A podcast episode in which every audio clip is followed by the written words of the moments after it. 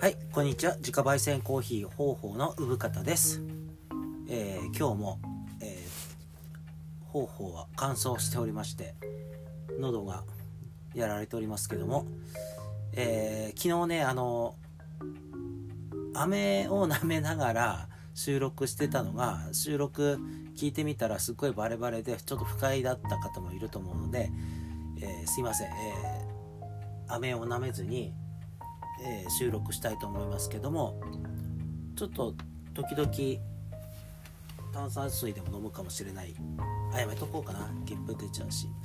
うん、まあやめときますけどちょっと今日もお話ししようかしらっていうところです。えー昨日なんかちょっと言い間違い多くて梅の花が咲き咲いてます近所でって言いたかったんだけど梅の桜が咲いててみたいなことを最後に言ってていや本当にこう眠たかったのかなっていう。あとなんかまあ言葉が出てないっていうのも本当に頭の中では出てるんだけど本当ダメですね。廊下です。はい。えー昨日ね読んだ本。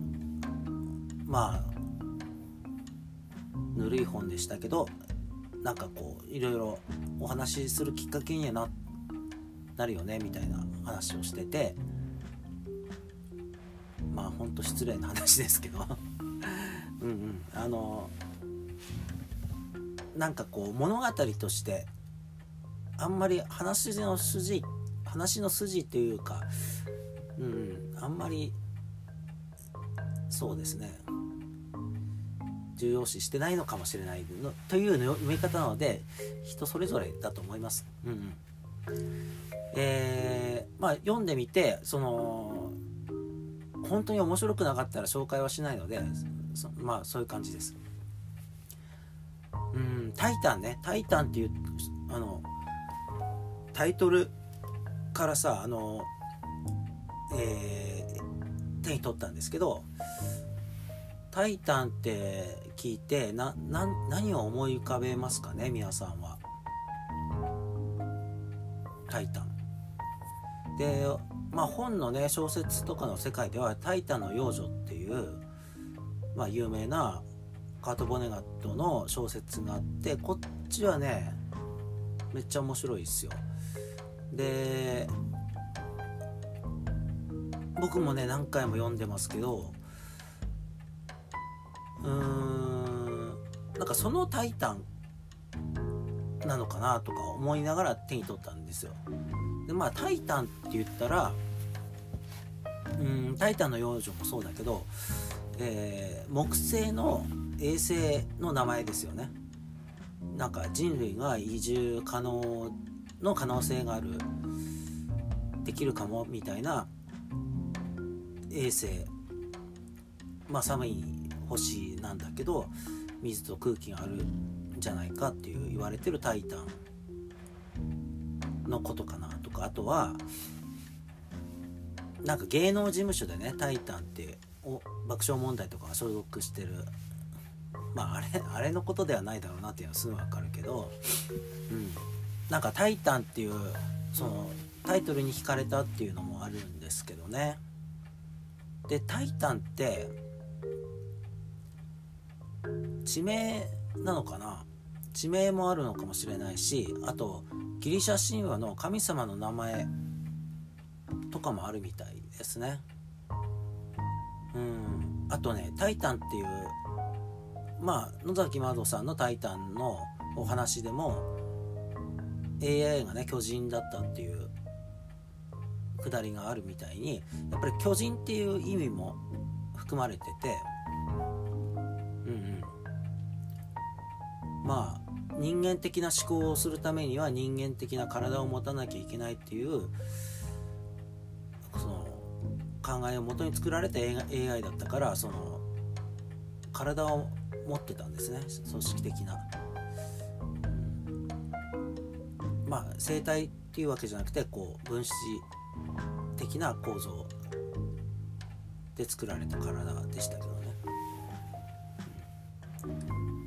まあなんかこうタイトルから選ぶっていうのもねいいんじゃないですかね。例えば古本屋なんか行って安い古本とかでもいいんでなんかねジャケ買いするよりも全然、え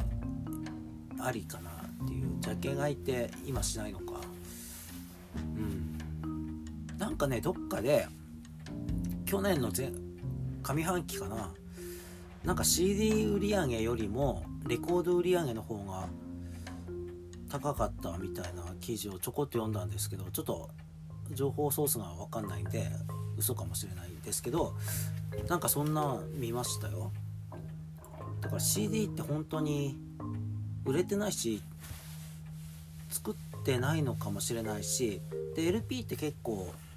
使っ作ったりしますからね。まあカセットもそうかもしんない。今時。うん。なんかそういうことも逆転現象みたいなことも起こってるのかな。うん。やっぱなんか物として作られてるっていうなんだ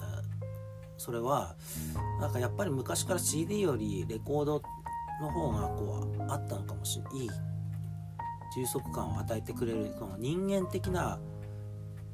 その昨日昨日のね「タイタン」のお話にちょっと結びつくけども人間的な喜びっていう人間ってその便利さとはまた違うところで判断されるっていうかのはありますけどね。で、えー、本であのー、僕あのー、端末で本を読むこともたまにあるんですよ。たまにあったりもちろん本で読むことの紙で読むことの方が多いんですけど例えばその Kindle だったりなんか漫画でもそうですけどなんかもう本棚に置く場所ないとかねなんかそれを何年も所有する漫画って何年もそれを所有するのだろうかみたいなこともあるんでなんかレンタルで済ませちゃったり、うん、まあそれは紙ですけども。なんかあのえー、あんまりそのレンそのなんだろう。レンタル本とかでもそうですけどあの人気があるような漫画ってなんだろう僕あんまり読んでない気がしてて。あでも「進撃の巨人」は読んでるか「進撃の巨人」あれなんかあの絵が分かんなくて絵が難しいからその内容が入ってこないみたいな人で読まない人がいるかもしれないけどあれちゃんと読んでみるとめっちゃ面白いですよね。うん。でなんかねそのおすすめの本とか妹,、まあ、妹とかの方が詳しいんだけどうーんなかなかその手に取って読むってことまで言ってないのでそのレンタル本でね手に取ってみようかなみたいな漫画はいっぱいあるんだけどうんとねそう友人がなんか教えてくれた話によるとやっぱやっぱり何人気がある漫画って汚れてることが多いっていうのを聞いてあーなんかそれは嫌だなみたいな。だったらまあ端末で買っちゃおうかみたいな感じもするしなんか端末レンタルのもあるんですかね？なんか聞いたことあるけどまだ利用したことはなくて、うん、なんかそういうのも、うん、利用しようかなとは思うんですけどもまあなかなかってとこですけどね。はい、えー、今日も、えー、本の話をしましょうかね。ついでにっていうか。なんかの話しようかなと思ったんだけどすごい忘れてるので。えー、52Hz のクジラたち。町田園子さんが書いたやつ。えー、っとねこれこれは多分あの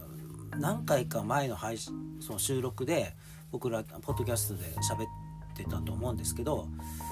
え五十嵐大輔さんの「怪獣の子供が好きだっていうお話を前しててでねそのアニメーションの映画を見た後だったのかな。多分そのなんとなくそのクジラとかねそういうところに興味があってなんかそういうとこに思い出したかのように手に取った話だったんだけど 52Hz のクジラまあクジラとは書いてあるけど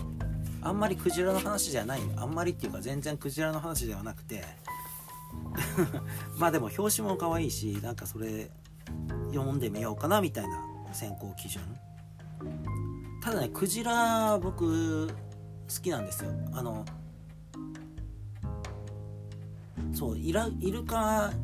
に乗りたいとかっていうそういうことではなくてなんかねこう孤高のクジラみたいなことが好きで、まあ、それと同じ理由でその象も僕は実は好きでうん。そう。あとキリンも好きなんですけどね。キリンは睡眠時間が極端に短いっていう理由だけで好きなんですけど。うん。あのー、そうそう。クジラとゾウは同じ理由だけどキリンは別の話ですけどね。なんかめっちゃ余談ですけどなんかまあえー、キリンってねその哺乳類の中でも極端に睡眠時間が短くて5分とか10分以内で睡眠時間終わりなんですよ。ほぼほぼ立ったままで寝ちゃうしまあ座って寝る時も首畳んで寝る時もあるんだけどうん警戒心が強いからほとんど見られたことがなくて。でねそのラブホテルの話しますけどラブホテルに「キリンの夢」っていう名前のラブホテルがあってそれねあのめちゃくちゃロマンチックな気がしてる。素敵なネーミングだと思って。るっていう話ですけどキリンの夢ですよ。うん。まあまあこの話はいいですかね。うん。やめとこうかな。えっ、ー、と昔なんか短編小説みたいなのをブログかなんかで書いた時に目の縁にその「キリンの夢」というラブホテルが建ってる女の子の話を書いたことがあるんですよ。で男の子は口の口角のところに畑があるっていうなんかそういう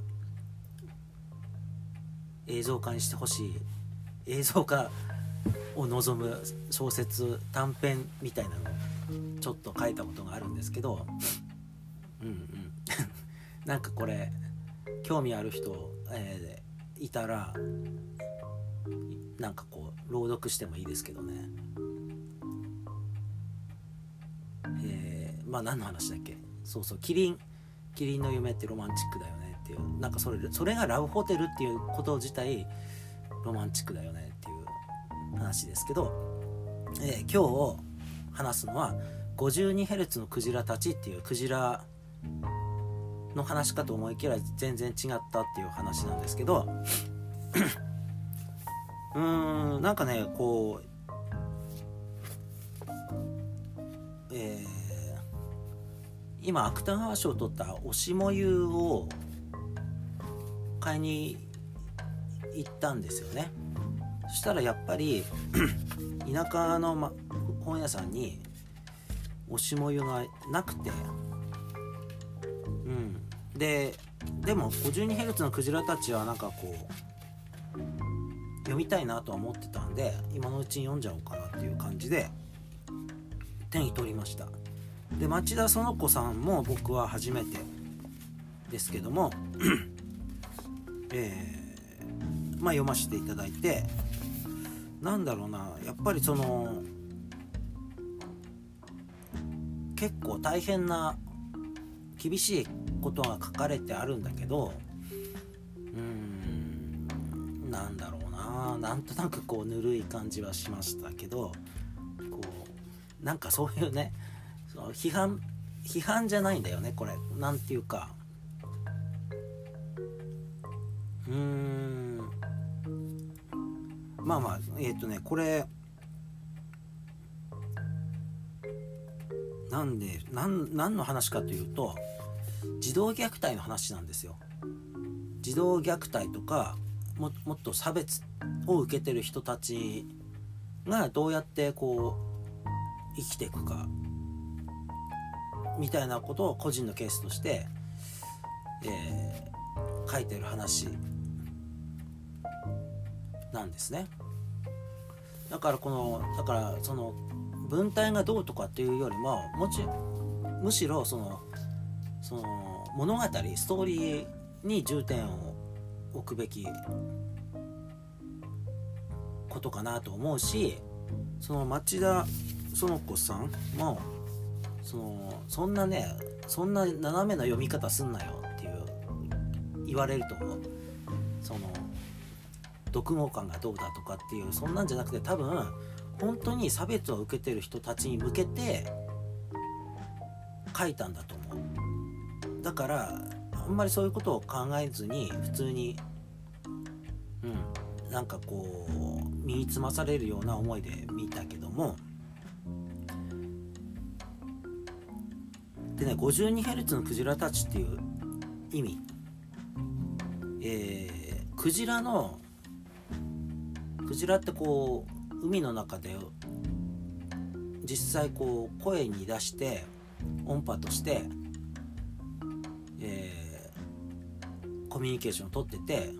それが何キロも何百キロも離れた仲間たちにまでこう聞こえるらしいんだよね。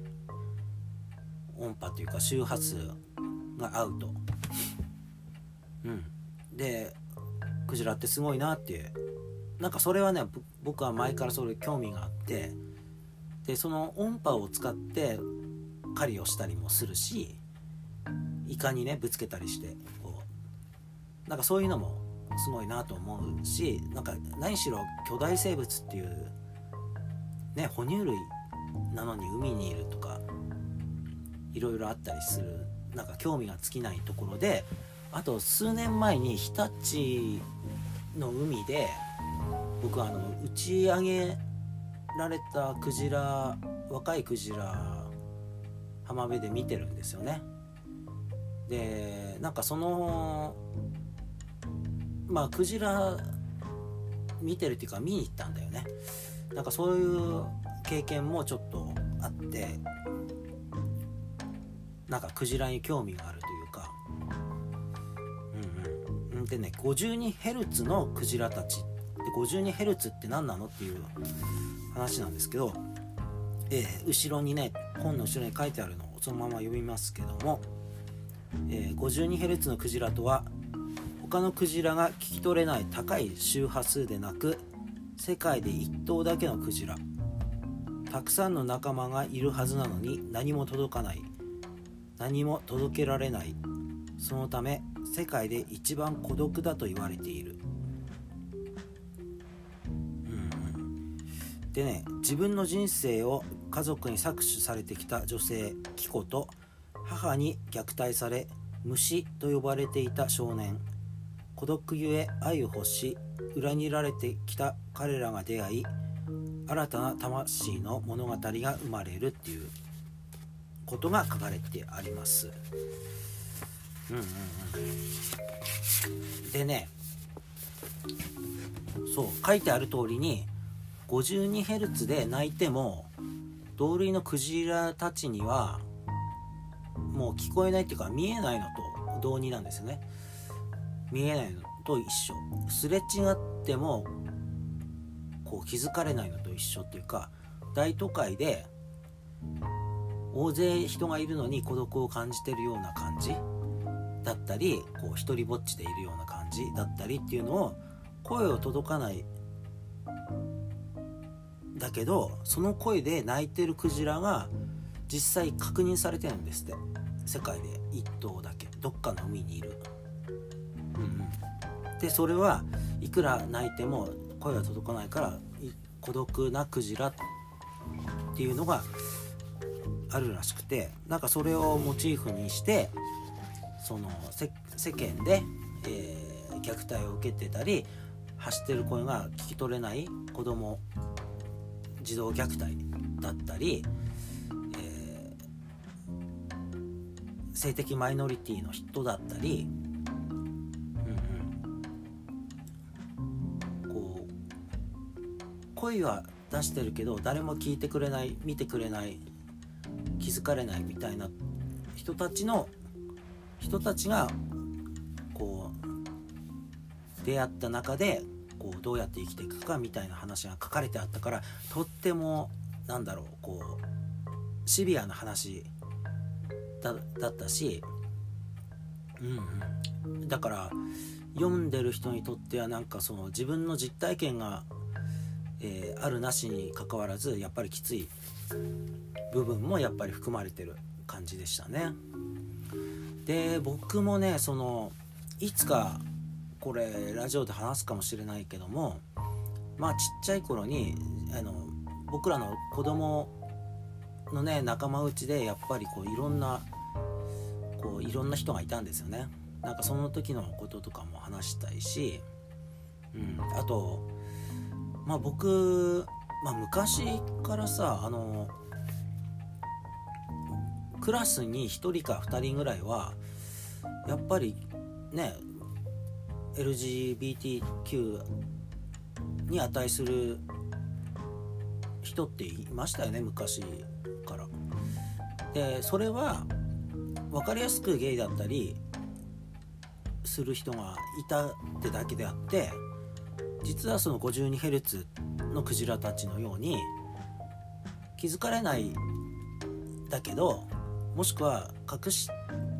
ながら生活学校生活を送ってたような、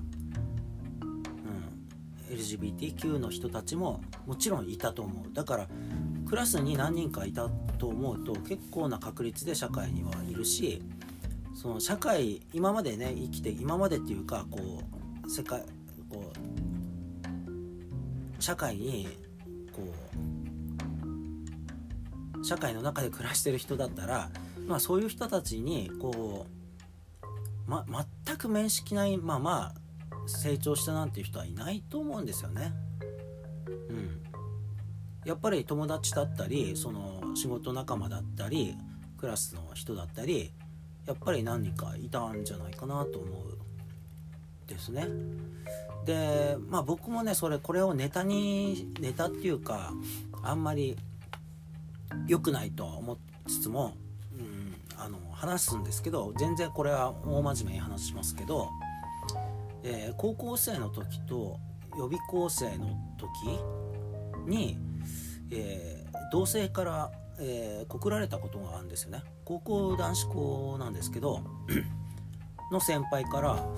えー、告られたことがあってあと予備校の時もなんかやっぱりちょっと冬ぐらいになって結構みんな精神的にきつい時になんか告られたことがあってなんかそのなんかなんで笑っちゃいけないとかっていうのは別にその性的指向が男性だって決めて誰でもいいっていうわけじゃないからっていう話。だからたまたまその好意を抱いた人はその男性だったりしただけであって自分でも分かんないっていうこう結構真面目にな視点があるからね。で最初はさその分かんないから気持ち悪いとか思っちゃうのかもしれないですけどその真摯な、ま、本当に本気な部分に触れてきた人だったら全然何にも1ミリも笑えないっていうか、うん、それはもう女も男も関係ないえただの恋愛感情なんじゃないかなって僕は思ってます。でねまあ、えー、大学生の時に外国人にナンパされたこともあるんですね。その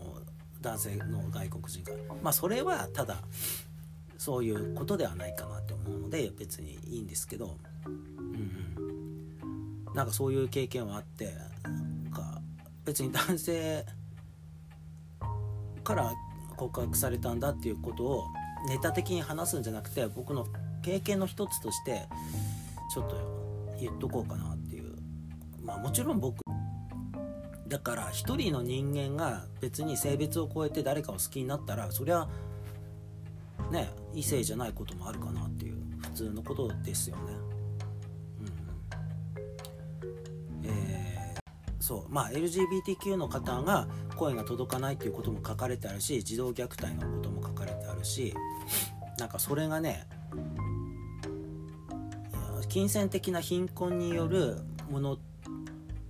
のケースもあるていうこともちゃんと書かれてあるし、うん、ただその人たちが、えー、そういう過去を分からないまま受けてしまってそういう経験をしてしまったんだけど大人になってから折り合いをつけるというかもっとと自分の人生を取り戻すために自らの選択をしていくことで独り立ちしていくとか自分の人生を歩み出すみたいな話になってるのね。そう。だからそのそういう人たちのお話だから 52Hz のクジラたちっていうお話です。でまあ最後まで読んでもらうと自分たちがどうやって生きていったら最善の道を探れるのかみたいなところはその書かれてあるのね。だからもしかしたら 52Hz のクジラになっている誰かのために誰かに手に取ってもらえるかもしれない一冊として作者は書いてるじゃないかな。別にこう面白い本を書きたいっていうわけじゃなかったのかなっていうところでうん。そう思います。っていう話かな。でなんかこう読んだタイミングの中でそのオリンピックのね会長の発言なんかもあったりしてうん。あの人男性女性あと両性って言ったんだよね。それは本当に失礼な言い方なのにこう釈明の中で両性っていう言葉を使ったっていうのが本当バカだなっていう、うん、人人一人の個人として見てないってことですからね。はいちょっとえね、えー、思いましたっていう話。でねこのクジラ 52Hz のクジラたちっていうお話で僕は僕はそのクジラ関係の本でちょっと名著だなと思った本が一つあって、えー、ライアル・ワトソンで、えー、っていう方が書いた。で福岡伸一っていうあのちょっとテレビとかにも出てる方が役を担当しててまあ一部を担当してて「エレファントム」っていう本です。象はなぜ遠い記憶を語るのかっていう。これがねなかなかに素晴らしい本で象ってねクジラもまあそう分かんないところいっぱいあってそうなんですけどいろんな未知の部分があるんですよ。でえー、っとねまずね象のすごいところは低周波で低周波を使ってこう群れ全体で情報を共有してるのね。あとこれ聞いたことあると思うんですけどあのお葬式やるんですよ象って。でね僕がこれ一番すごいと思ってるのは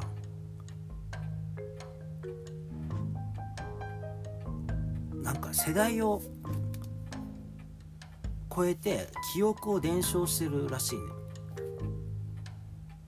だからタイムマシンじゃないけど時空を超える存在なんですよね。うんうん。あとなんかいろいろな、伝説はいっぱいあるんだけど僕が一番好きなのはえー、まあ、クジラが好きになってクジラとゾウが好きになった理由の一つなんですけどうんこの「エレファントム」っていう本に、えー、よると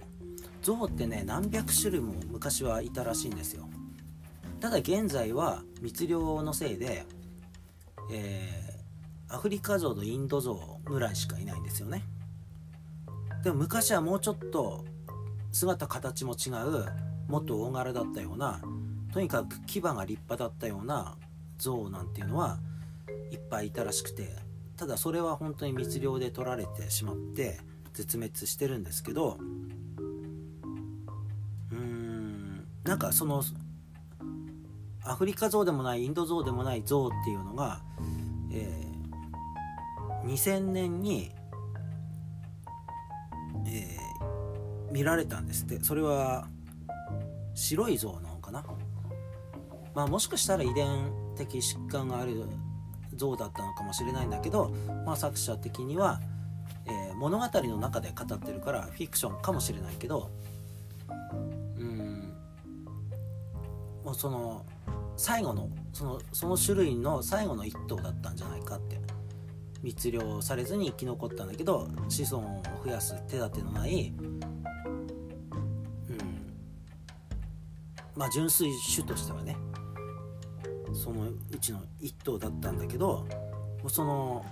密漁に密漁されてて追い詰められてその仲間内でね周波数をで決めてこう話すんだけどまあ 52Hz のクジラたちじゃないけど自分たちが話してた周波数でこうコミュニケーションが取れないってことはもう最後の1匹になってしまったんですよ。でそれを悟ったかどうかわからないけどアフリカのねこう海岸にまで象が来て海に向かってこう泣いてたらしいのね。でそれを少年時代の作者が見て見てたらたまたま見てたら海からクジラが現れたんですって。でこれは象とクジラがコミュニケーションをとってたもしくは喋ってた仲間仲間意識を持ってなんかこう遊びに来てたみたいなことなんじゃないですかみたいななんか素敵な話でしょ。そう。だから象とクジラが喋れるかもしれないみたいな。喋ってるのかもしれないみたいな。でこの本をね読むと本当に面白くて象象って本当になんかこう記憶を伝承するし個人の経験がこう全てにこう共有されてたりするし面白いんですよね。で多分クジラもうんなんか死ぬ時は一緒の場所なんかそう墓場があるとかね。うん。なんかいろいろ言われてますしね。好きなんですよね僕は。はい。なんか 52Hz のクジラたちもなかなかきつい話だったけど割とうん希望が持てるそう勉強して努力することによって、えー、希望が見えてくるよっていうその最初はね何もわからないけれどもそういう声が届かない人に対してなんか届けばいいなっていう思う本でしたね。うん。まあ、最後にそのクジラの話日立で見たクジラの話をしましょうかね。実は僕あの写真撮りに行っててそのクジラ写真に収めてあるんですけど、えー、人間のねあのな網に引っかかっちゃって尾ひれが。で若い11メートルもうちょっとあるかなぐらいのでっかいけども若いクジラだったのね。でまあみるみるうちに死んでしまったんだけどで浜辺に打ち上げられててうーんまあそれでね死んじゃったからっていうので見物客もいたんだけどもうすんごい腐敗臭だったの。だから見物客ももう逃げるようにして一別してこう去ってって、うんまあ、僕はねそのなんとなくその場からこう離れられないでいたんですよね。でそのその日はうんあのね日立県北芸術祭っていうのが前に何年か前にあってでそこのそこでね、えー、パーティーがある日だったんだよね日立。なんかでなんか広場かなんかでこう DJ なんかかけて踊るみたいなことに僕もそのオープニングだったかクローズドだったかのパーティーになんかこう知人のなんか関係で呼ばれっていうか潜り込んでっていうかなんかこうパーティーに参加させてもらったんだよね。でただただ踊ってるみたいな時間の中で日立だったかだったし頭にね浮かんでくるのはあのクジラのことをね海岸に打ち上げられたクジラのことをばっかり考えてたですよね。ななんかねもう全然こんなクローズとだかオープニングかななんかのパーティーなんかで騒いでるよりもクジラを見たクジラが死んじゃったんだよそこでみたいなことの方がやっぱり、えー、大きな出来事だったしうんなんだろうなっていうこのでもなんかでも踊る踊る狂ったように踊るみたいな。ことがあって、うん、でそのねまあこれは僕の今は今はそれ自分の感想ではあるけどもうん。実際ねその打ち上げられたクジラ腐敗してくんですよだんだんね。で病気もあるかもしれないから、えー、行政なんかも出てきてあのこっから先はもう触れちゃダメとかね水もお湯あなお湯じゃない、えー、海の水も汚れ出すので入らないでくださいみたいなけなんかこう線も引かれちゃって、えー、でねお腹がねだんだん膨らんできてあれなんか YouTube とかでも見れるかもしれないけど桟橋に引っかかったクジラが腐敗してガスが溜まって最終的に大爆発したんですよね。ガスで。でもう周りがひどい惨状になっちゃって腐った肉でね、うん、哺乳類だし。みたいなことがあったように海岸に打ち上げられたクジラもその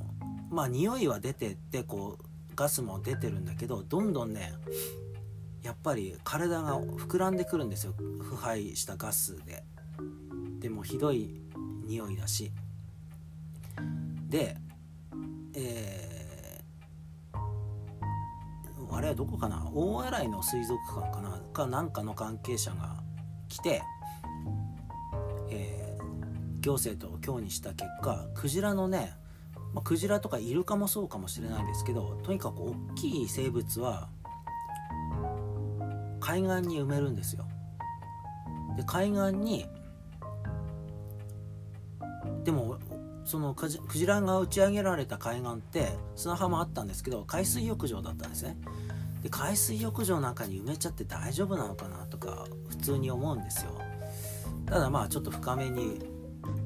埋めるんですね。で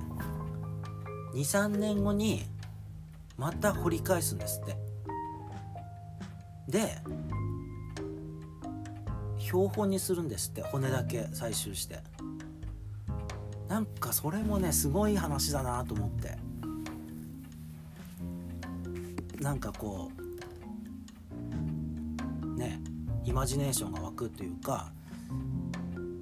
まあ、死んだクジラって埋めて終わりじゃなくて埋めて23年後にね砂浜から掘り返してまた。